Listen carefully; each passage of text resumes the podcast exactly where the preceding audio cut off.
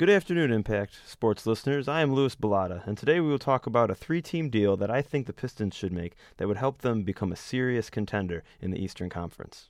During this offseason, there has been a lot of rumors lingering around about the Detroit Pistons acquiring Rajon Rondo in a trade with the Boston Celtics. The Boston Celtics have shot down all rumors and have said numerous times that they have no intentions on trading the all star point guard. They want him to be the cornerstone and the big piece to the puzzle that helps them rebuild and become championship contenders again.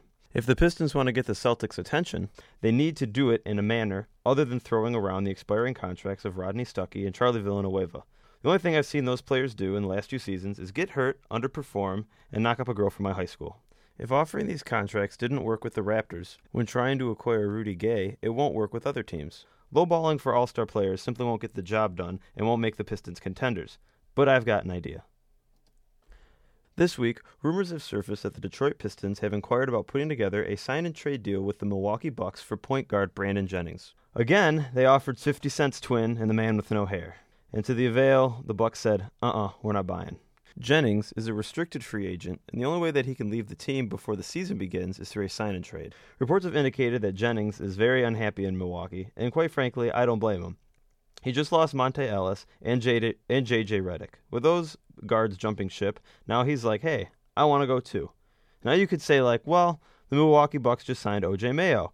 And well, hey, I don't know. Jennings may not like OJ Mayo and his playing style, but that's neither here nor there. Personally, I don't think Brandon Jennings is a good fit for this team for a couple reasons. One reason being, he's a shooting first point guard that likes to take aimless shots and thinks about himself more than he does others. The Pistons just signed a guy in Josh Smith who likes to take a lot of shots himself. Adding Jennings would just hamper the development of younger guys such as Andre Drummond and Greg Monroe.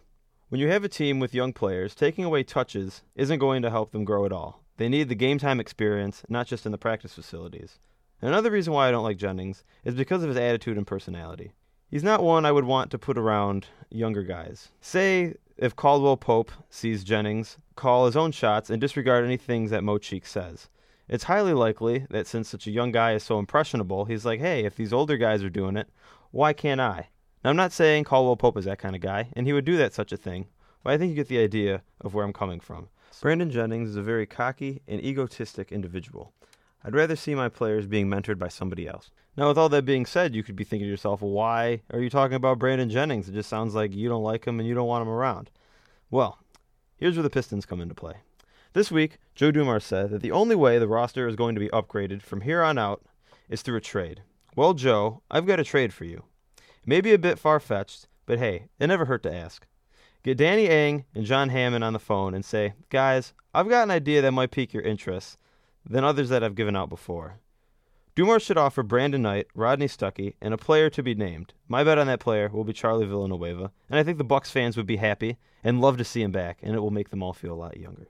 The Bucks then, in return, send Brandon Jennings to the Boston Celtics. The Celtics then would send Rajon Rondo to the Detroit Pistons, where he can reunite with his old high school buddy, and all the fans will go wild. So, you're probably asking, now, Louis, why would the Celtics give up on Rondo for another point guard of a little lesser value.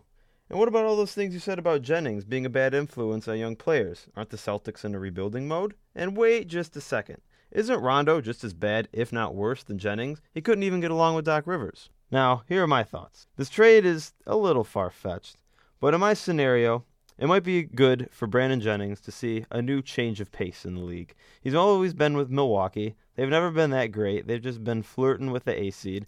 And I feel like a guy with his personality and his talent, he's just tired of it. The Bucks haven't done much to surround him with talent, and he just needs to go anywhere. And it can be a rebuilding team because a new change of pace is always good for somebody.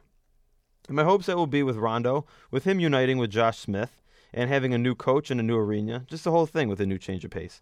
And my hopes will be that Rondo will become very happy, and then a chemistry will be bonded with the Pistons players that hasn't been around since 2008.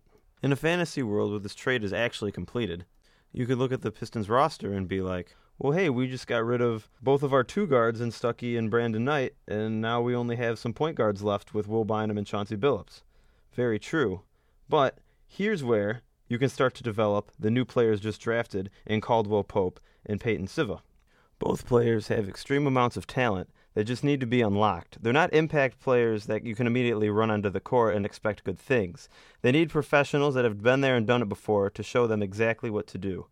With Billups and Rondo on the team, I have no doubt that Siva and Caldwell Pope will become the players that the Pistons hoped that they would get when drafting them. In related news, after spending all eight seasons of his career with the Detroit Pistons, Jason Maxiell has signed a two year deal with the Orlando Magic. Now with a vacancy in the forward position, it is now newly acquired Tony Mitchell's job to lose.